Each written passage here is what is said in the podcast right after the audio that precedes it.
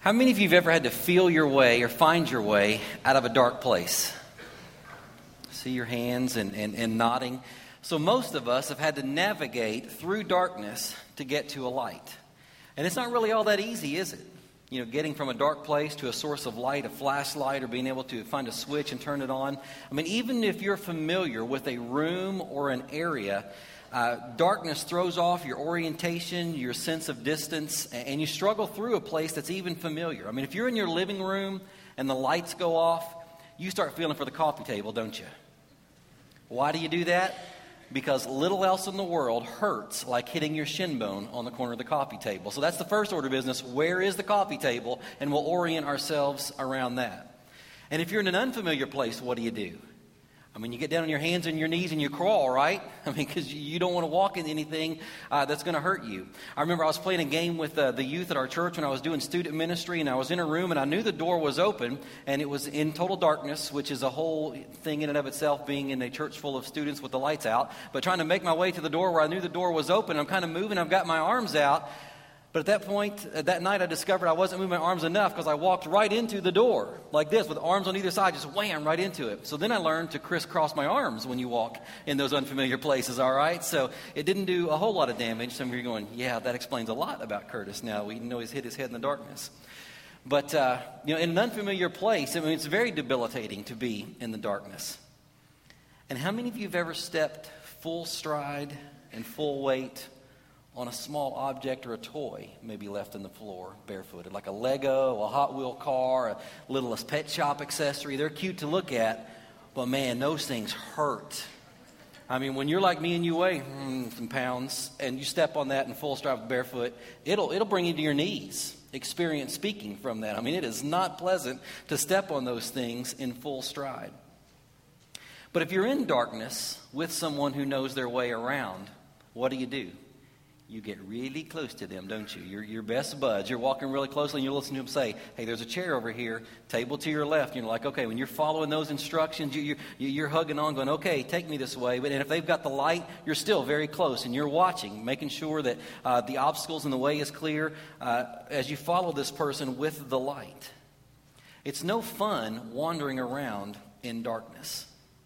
And listen to what Matthew in his gospel has to say about Jesus who came to rescue people, humanity, mankind, from spiritual, not physical darkness. Matthew says this The people living in darkness, this, the people of the world, the people living in darkness have seen a great light. On those living in the shadow of death, I mean, we live in the shadow of death as human beings because we're going to face death. And, and, and, death in the Bible refers to physical death, that our heart stops beating, but it also refers to spiritual death and being separated from God because of our sin. And so he says, those living in the shadow of death, says, a light has dawned. Jesus Christ, the light of the world, began to rise and begin his ministry. And later in the New Testament, God called the Apostle Paul to go and to be a witness and to go and to preach the gospel message about Jesus Christ. And, and Jesus says this to Paul I am sending you to them to open their eyes and turn them, Jesus says, from darkness to light and from the power of Satan to God, so that they might receive forgiveness of sins and a place among those who are sanctified by faith in me. So Jesus comes to Paul and he says that you're going to go to people who are in darkness, people who are spiritually under Satan's power, and through Christ, Paul, you will rescue them and you will save them from that darkness and from Satan's power. It's no fun wandering around in the darkness. But it is absolutely miserable to be trapped in spiritual darkness.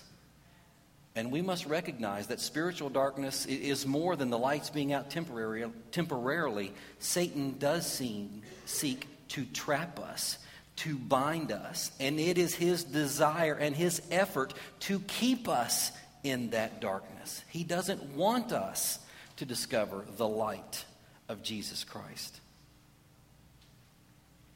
And many of the people that you and I meet every day are in that spiritual condition. They are trapped in spiritual darkness.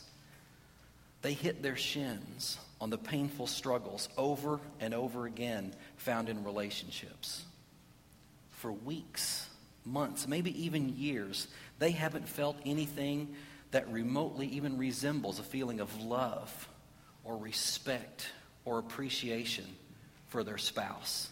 But they're keeping it together for the sake of the kids or for a tax benefit or for whatever else the case may be.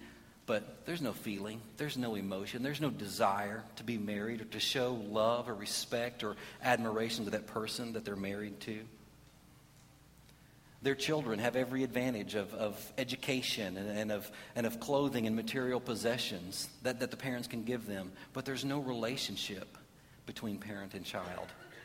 And people are hurting and they're struggling and they want something different, but they don't know how to do it. They don't know how to find this relationship that their heart desires with their spouse or with their children. And it causes pain in their lives. Some people are wandering around in darkness and they're bumping into walls and they're bumping into doors all the time. And some, they don't just bump into them, they throw themselves into walls and doors of alcohol or drug or gambling addiction, thinking that if they just hit those things hard enough, it'll dull the pain that they're experiencing from all of the other emotional heartache and pain and difficulties they're having in life.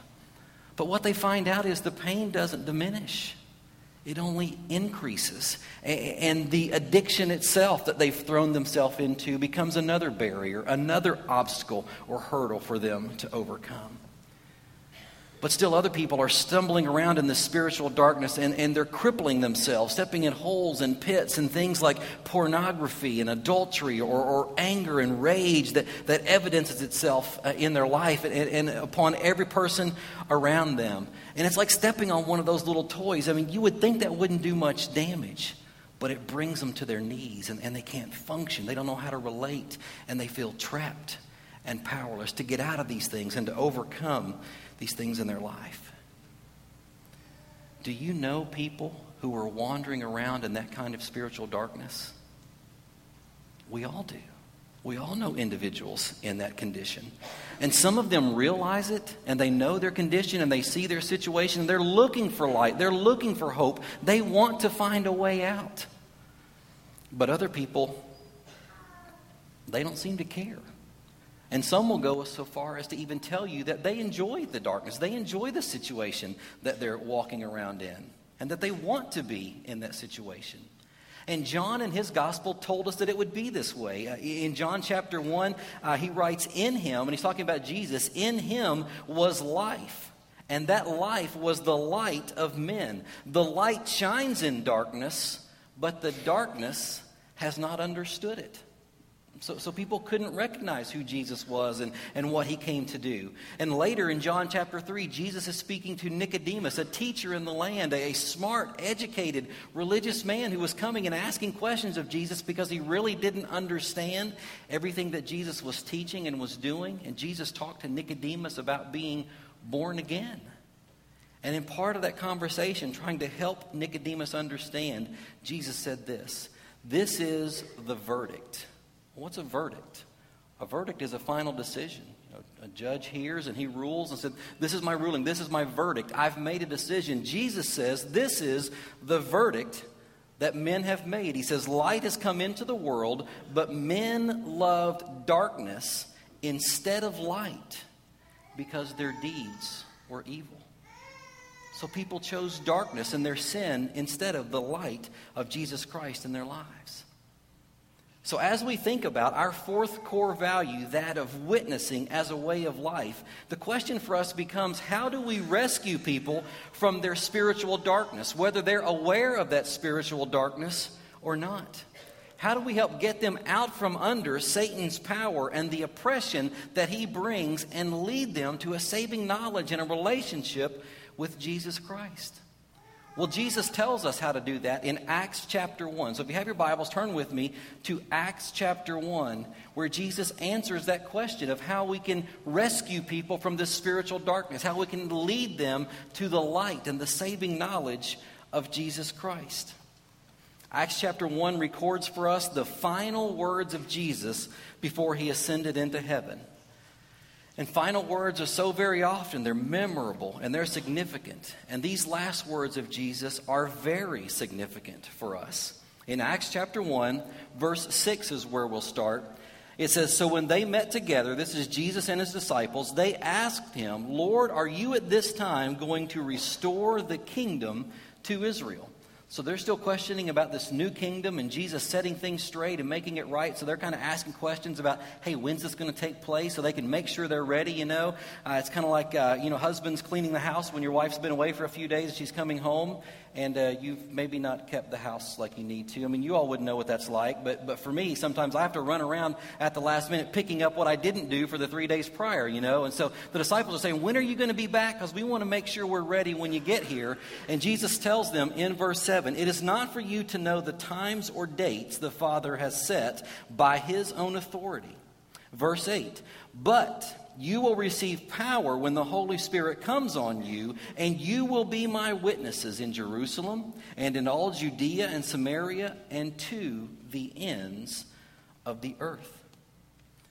So Jesus tells his disciples, and as a result, us, who came to faith because the disciples obeyed Jesus' command and instruction here. So Jesus tells us simply this tell others about Jesus and let God work. Tell others about Jesus and let God work. How do we rescue people from spiritual darkness in which they are trapped under Satan's power? We tell them about Jesus and we let God work. That's how simply Jesus lays it out for us. And so we look at this verse and we say, hmm, that, that sounds Pretty simple, pretty easy. Well, let's look at the most important part of this uh, component here, and that's the God working part of it. I mean, when you look at verse 8, what is the most important part of, of verse 8? Well, we like to focus a lot on the word power in there. Jesus said, You will receive power. We go, Yeah, that's awesome, power. And the word power here is, is the Greek word dunamin, which is the word from which we get our word dynamite. Just to explode and to blow up and go, oh, dynamite, yeah. I mean, what man doesn't like 4th of July and getting those M60s and M80s? And we have some fun with explosive stuff, right? We like the power of that explosion. And Jesus says that I'll give you, you will receive this power. And we go, sweet power. We get power of Jesus in our life to help us overcome temptation and, and to win the battle with sin. And, and, Jesus brings that explosive power to our life. And as we pray, God, God answers our prayers and He hears our prayers and He moves and works in our lives and situations. But God also works in other people's lives and we pray for them and we ask God to do things and God moves and they say, Wow, this is incredible. Tell me more about this Jesus that you've been praying to who's answering these prayers. And we love to think about the power of God and and that power is available to us. It's exciting and it's wonderful to think that, as Jesus said, with God, nothing is impossible. That God wants to move and work and bring His power to bear in your life. And so it's right to focus and get excited about that power. But that's not the most important part of verse 8. Well, surely then it's got to be the witnessing component because Jesus said, You'll receive power and then you'll be my witnesses. I mean, I'm preaching a, three week series on, the value of witnessing as a way of life. That's going to be a core value upon which we will build the foundation and we will center much of our activities and efforts as a church. And so, witnessing has to be important, does it not? And witnessing is important, and we're not going to deny the value that's there, but that's still not the focal point of this verse the focal point of verse 8, of verse 8, the hinge upon which the entire verse turns, and that allows the power we've talked about to flow to the witnesses who are telling people uh, about Jesus Christ and gives them the power to overcome their fears and the temptations and the obstacles and the spiritual warfare that comes. Did you hear that part? When you try to witness and tell people about Jesus, Satan doesn't sit back and say, Oh, go ahead. Maybe they'll trust Christ, maybe they won't. Go, go ahead. And, and if you want to do that, then, then, then have, have at it. Satan actively opposes you when you try to witness and share your faith and tell people about Christ. He doesn't sit idly by. The Bible says about Satan that he's like a roaring lion who seeks, who looks for those whom he can devour. And number one on his list are those people who are getting serious about telling others about Jesus Christ. So He's looking for you when you're trying to share your faith. And so we want this power to be at work in us as we're being a witness for Christ. How does it happen? What's the connecting point? It's the Holy Spirit. It's God Himself. Jesus said, You will receive power when the Holy Spirit comes on you, and then you will be my witnesses. The Holy Spirit is the catalyst. He's the conduit through which the power comes, which allows us and emboldens us to go and to share the good news of Jesus Christ with other people. If anyone is saved because you share the gospel message with them, it was because of the Holy Spirit of God at work in their life, not because of anything that you did. It is His power working through you in their life, which brings them to a relationship with Jesus Christ. Tell others about God, tell others about Jesus, and let God work. You tell others about Jesus and let God work. Let God work. Those three words are a game changer when it comes to evangelism. And I want to remind you of a couple of things I've said about this, this issue of evangelism already in the time that I've been here. First of all, salvation is a work of God. Salvation is a work of God. He's the one that thought up and knew that we would need a way to have a relationship with Him. It was His idea, and God established the idea and set things in motion for it before the world was ever created. So, salvation was God's idea in the first place.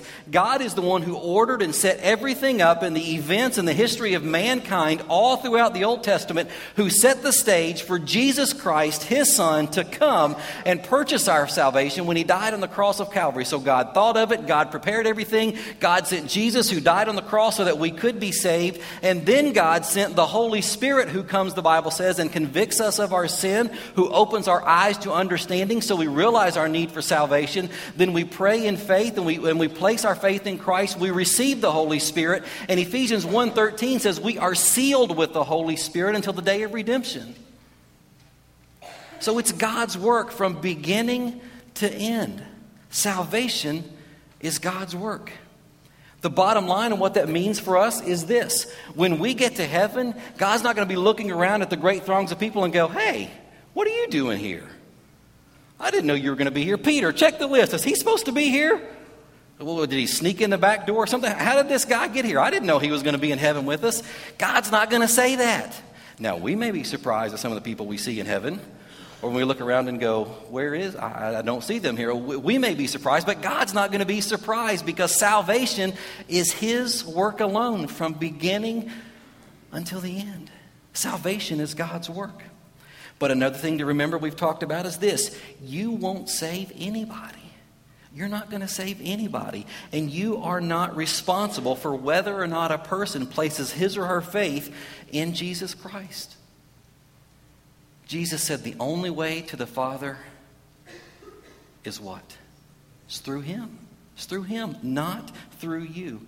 So if you share someone with Christ, or if you share Christ with someone and they place their faith in Him, don't get the big head.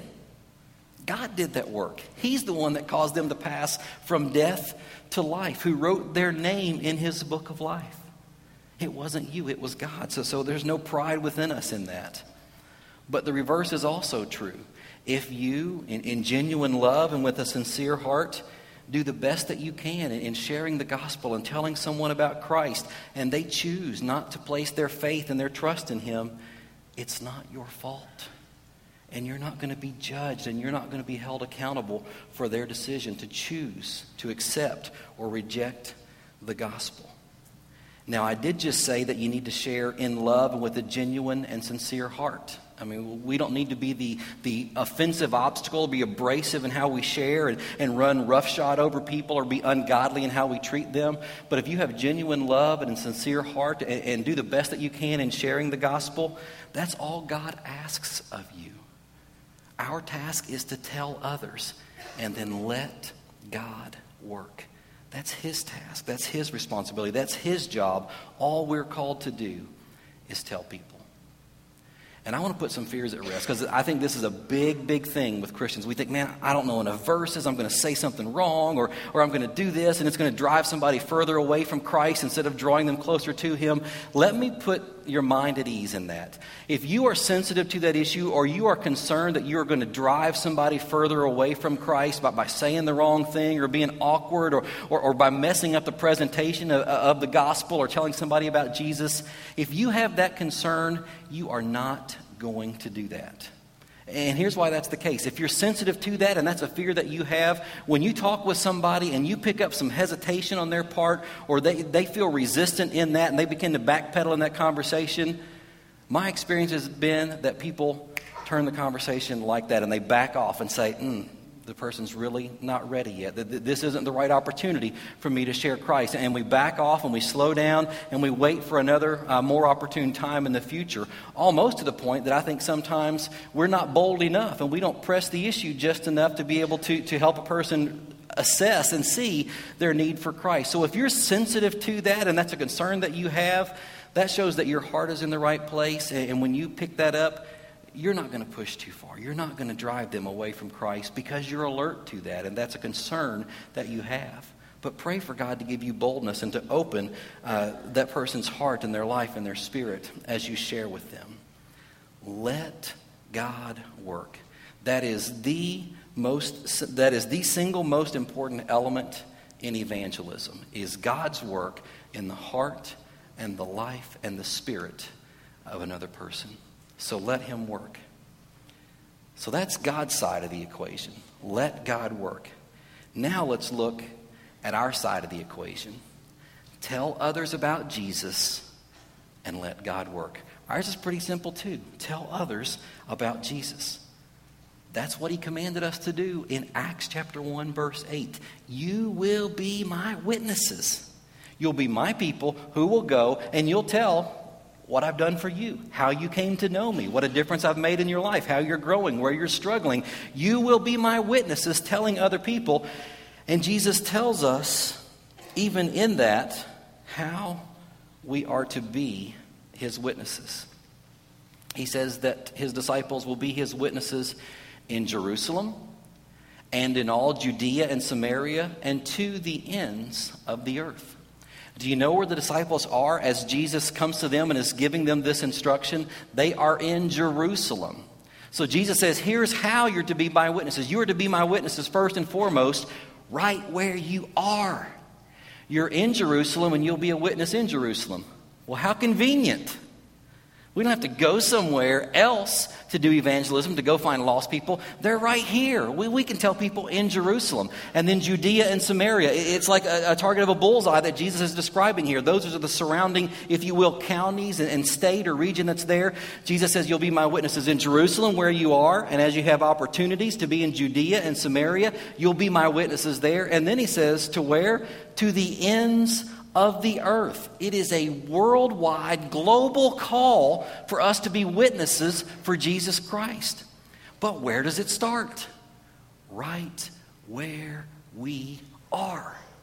Right where you are, in the relationships that you're in, in the places and the businesses that you frequent, and with the people that you see. So, this morning, I want to give you a couple of ideas and applications related to this area of telling others about Jesus. And the first and the biggest that I can share with you this morning is simply this plant spiritual seeds as early as you can in a relationship.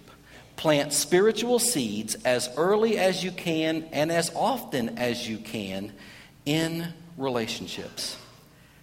Now, why would I say that? Why would I talk about planting seeds of the gospel and, and, and of salvation and about who Christ is? Why would I say early in a relationship?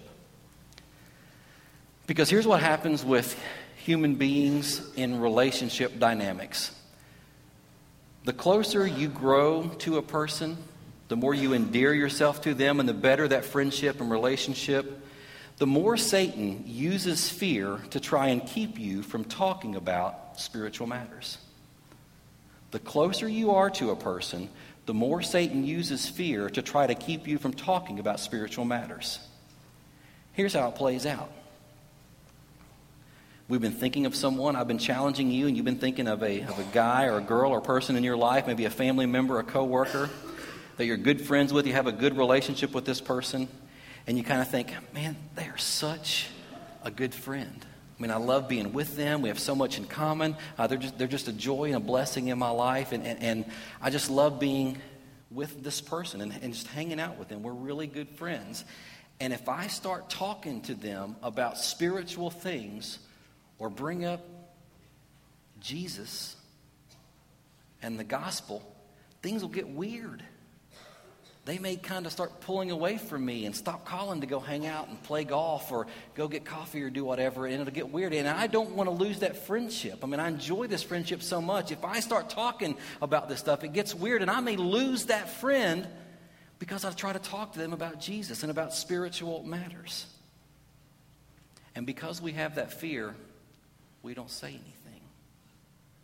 And the longer we go without saying anything, the harder it is to bring it up in the future. Because then we kind of start feeling this hypocrisy. Well, if I haven't said anything now, I mean, I can't, I can't bring it up. And, you know, six months ago, I could have said this, I didn't then, and now we're here, and, and, and we're even closer, and, and it would really be awkward now.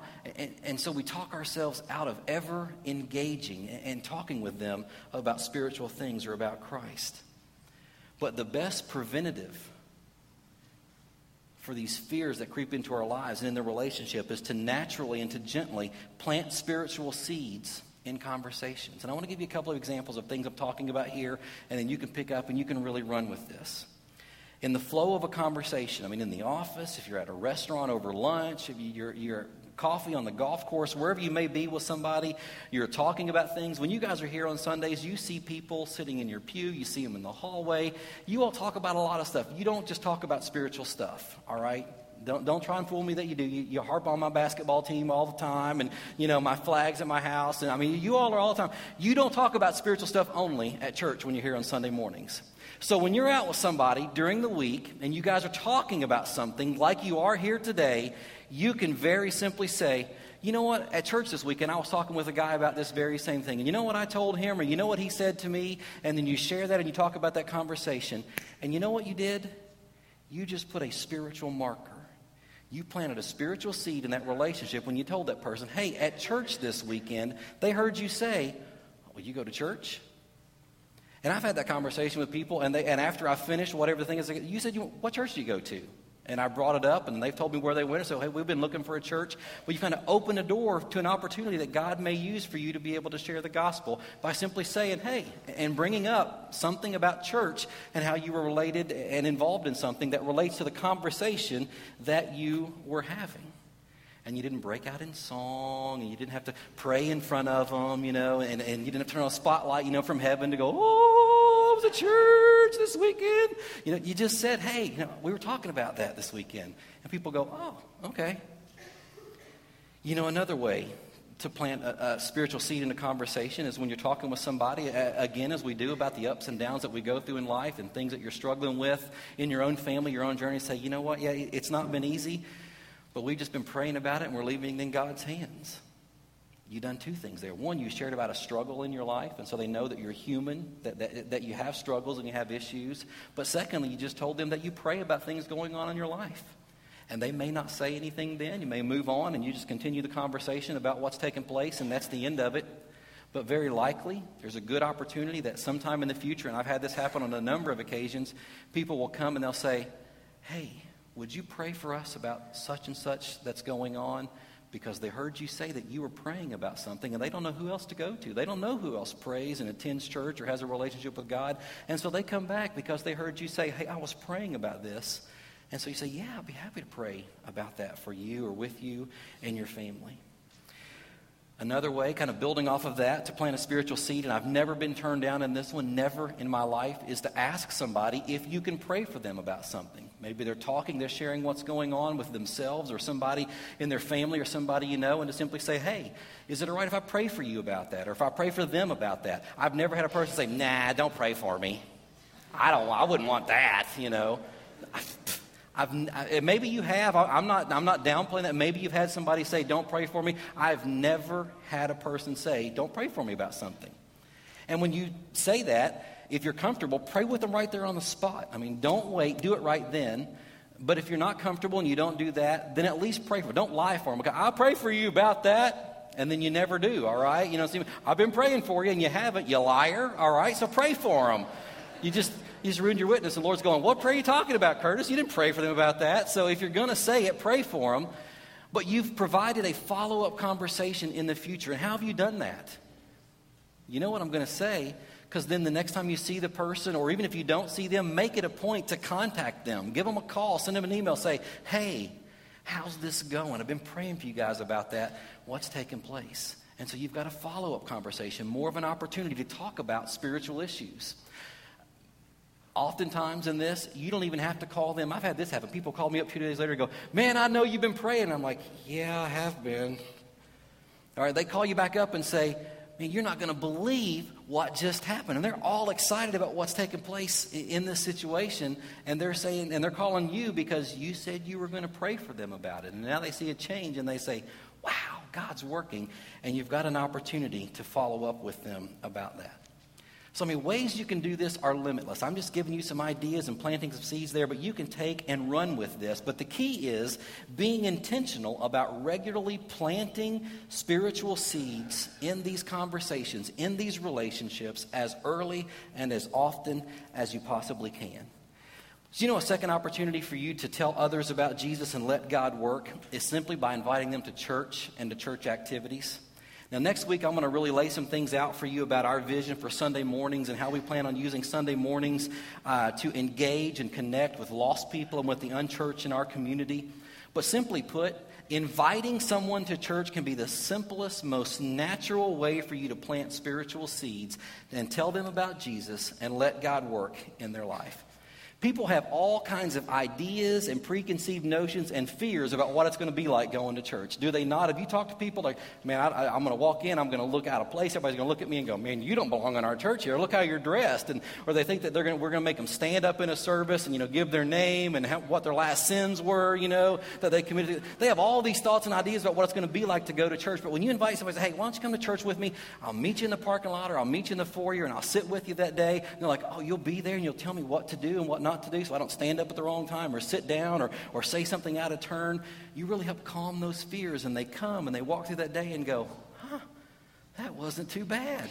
Or people say, man, I haven't been to a church in so long. I'm going to walk in and the, the building's going to cave in on me. You know, be God's way of punishing me. And you can always joke on the way out. See, the building didn't fall today, did it? Huh, huh, huh. Because people do that, all right? And so you help put those fears at ease by just inviting them and being with them in that day. And then you have a great opportunity to follow up with them. Hey, what'd you think about that today? What'd you think about that song and the, and the Mother's Day? Said, wasn't that cute seeing them up there with that lady that sang that thing? Or, man, that preacher, he talks forever. Whatever the case may be, you know. So I, I know, I know. But there is nothing that fires me up more than hearing somebody say they brought a friend to church, that that friend had a good experience, and they plan on coming back again. Man, I'm ready to do cartwheels down the hallway going, yes, yes. They, they had a good experience that day and they're open to coming back again. Maybe God will continue his work in that person's heart and in their life. Thom Rainer, who's now the president of Lifeway uh, Christian Resources in Nashville, uh, is big into doing a lot of church research stuff, writing books on that. Several years ago, he published his findings uh, in a survey they, they did with the unchurched people in America in a book called The Unchurched next door. And so let's talk about surprising insights, things they learn from calling people, asking, Do you go to church? Do you not go to church? Why don't you go? And just asking some questions through this. Here's what they discovered they found that 82% of the unchurched population said they would attend church if they were offered 50 bucks. I'm just kidding. The research found that 82% of the unchurched said they would be somewhat likely to attend church if they were invited. 82% said they would probably come to church if somebody would simply invite them. Are you hearing me? 82%. Do you understand what 82 means out of 100? Maybe you don't. All right, you four right here, stand up. Four people right here, y'all stand up. Jason, you two. Here's five. Go ahead. Six, seven, eight, nine, right here. You all stand up. Here's, here's ten people. This is our 100% of people right here. Okay, we'll let you two go ahead and sit down. Hey, uh, go ahead, sit down. Yeah, you're, you're our other 10%. This is 80%. Eight out of these 10 people, and then 2%. So I don't know, her arm will come by. So I don't know how they get 82, but 82% of people, yeah, her arm, her arm's going to come to church. 82% of people, eight out of 10 unchurched people said they would come if somebody would invite them. Are you talking about shooting fish in a barrel or what? Eight out of 10. All right, thank you all very much. Great object lesson. Now, the other side of this, this is the heartbreaking side of this, is that in this same research project, Dr. Rainer discovered that only 21% of churchgoers,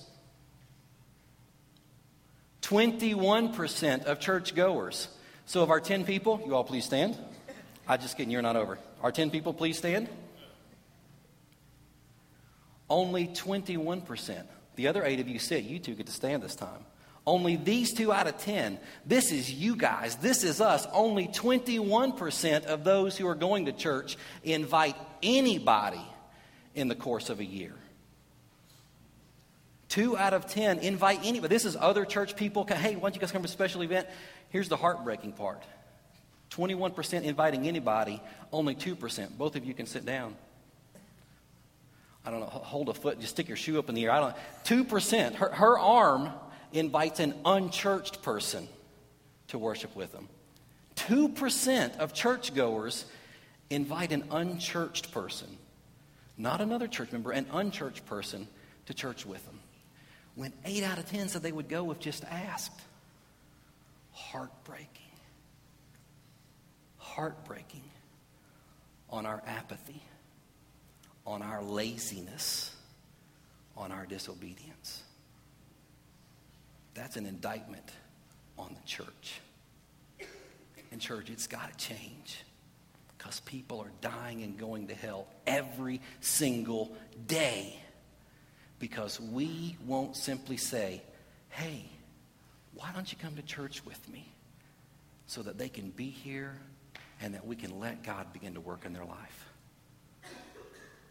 Invite somebody to church we do and we try to do, we're intentional about trying to do some outside the box outreach uh, events in our church, some outreach opportunities, and we do those things. Things that are maybe out of the ordinary that you wouldn't think of normally being associated with church.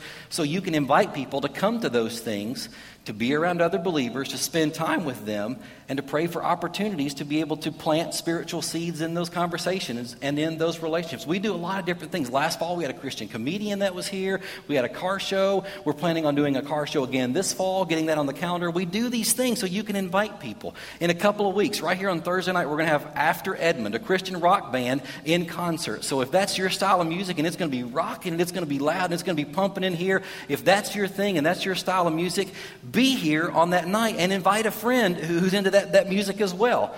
If that's not your style of music, don't come. All right? And if you come, don't send me emails about it, all right? I warned you ahead of time, all right? So, so they're going to be here. It's an opportunity for you to invite people. This fall, we've got scheduled uh, Dove Award winning contemporary Christian artist, uh, Sidewalk Prophets scheduled. I think they're going to be here September. They're going to be here September 18th in concert. We're looking at this Christmas. We've gotten information again to have the 29th Army Band and full orchestra come in to give a Christmas concert. I mean, we're trying to do these things to give you opportunities to reach out, to invite people, to be able to build relationships and be able to share Christ. So you can say, hey, why don't you come with me to blank that's going on? And bring those unchurched and those lost people with you, seeking opportunities to tell them about Jesus and let God work. That's the point of the message. If you, if you remember nothing else today, walk out of here saying, Tell others about Jesus and let God work. That's all God asks us to do. It's a simple call for each of us, and we see it reiterated and summed up in 1 Peter 3.15, and I'm going to end with this verse this morning, and then I'll start with it next week. But it simply says this, In your hearts set apart Christ as Lord. So it starts with us, just as in Acts 1.8, when the Holy Spirit comes on you, it starts in us, in your hearts. Peter says, set apart Christ as Lord. Always be prepared to give an answer to everyone who asks you to give a reason for the hope that you have. Always be prepared to give an answer for the reason of the hope that you have. And he says, but do this with gentleness and respect. Do this with gentleness and respect. All right, I'm going to close with one last thing. If you guys will kill the lights, the house lights, for just a minute. Talking about darkness, the sermon title this morning was Turn It On and Let It Shine. Now, there's ambient light. I don't know if we can get these side panels or not, but yeah, they're, they, they're come down. But if this room totally darkness, we've got stuff bleeding in, but just imagine for your second, imagine for yourself a totally dark situation. It's dark in this room, no light anywhere. We've killed every source of it. If I'm here on this platform in total darkness, I can turn this light on, as I just did, maybe shine it on the floor, shine it out, and you're going, stop doing that. But I put this light up here from every corner of this room. You can begin to make your way to this light that's here on the platform because you can see it, and very slowly you begin to maneuver, and we talked about walking gently. But that's not just how the Bible tells us. The Bible says we should let our light shine so people can see it and they're drawn to it. But you know what the Bible says? Just what we've seen this morning that we should go to people. And we go and we find them and we tell them about Jesus and say, hey, let me tell you what a difference he's made in my life. And we reach out a hand and they take the hand and then we can walk them to the light of Jesus Christ in their life as well. We go and we tell others about Christ and we let God work. So, what about your light? Is your light on? Is it shining that others can see? And are you taking that light to them to lead them to Christ?